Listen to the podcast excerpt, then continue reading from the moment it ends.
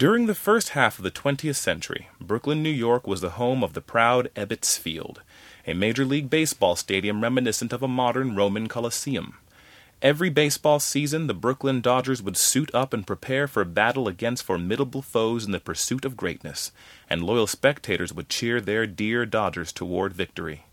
Throughout the years, Ebbets Field and the diverse population that frequented it witnessed incredible triumphs on the baseball diamond, including one of the most important achievements in African American history.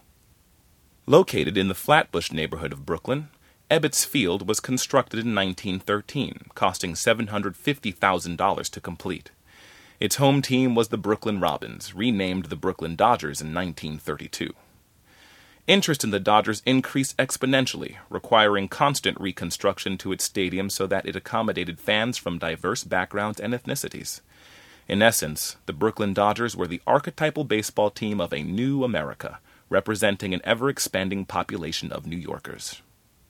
In 1947, the general manager of the Dodgers, Branch Rickey, placed Jackie Robinson, a black man, on the Dodgers roster making him the first African American to ever break the color barrier in Major League Baseball.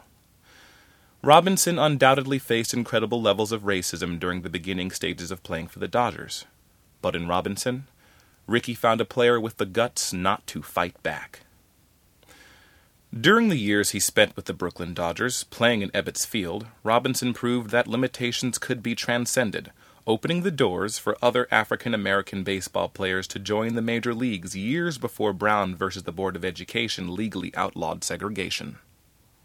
The Dodgers were moved to Los Angeles in 1957, leaving an empty, decrepit baseball diamond in the middle of Flatbush that was finally demolished in 1960.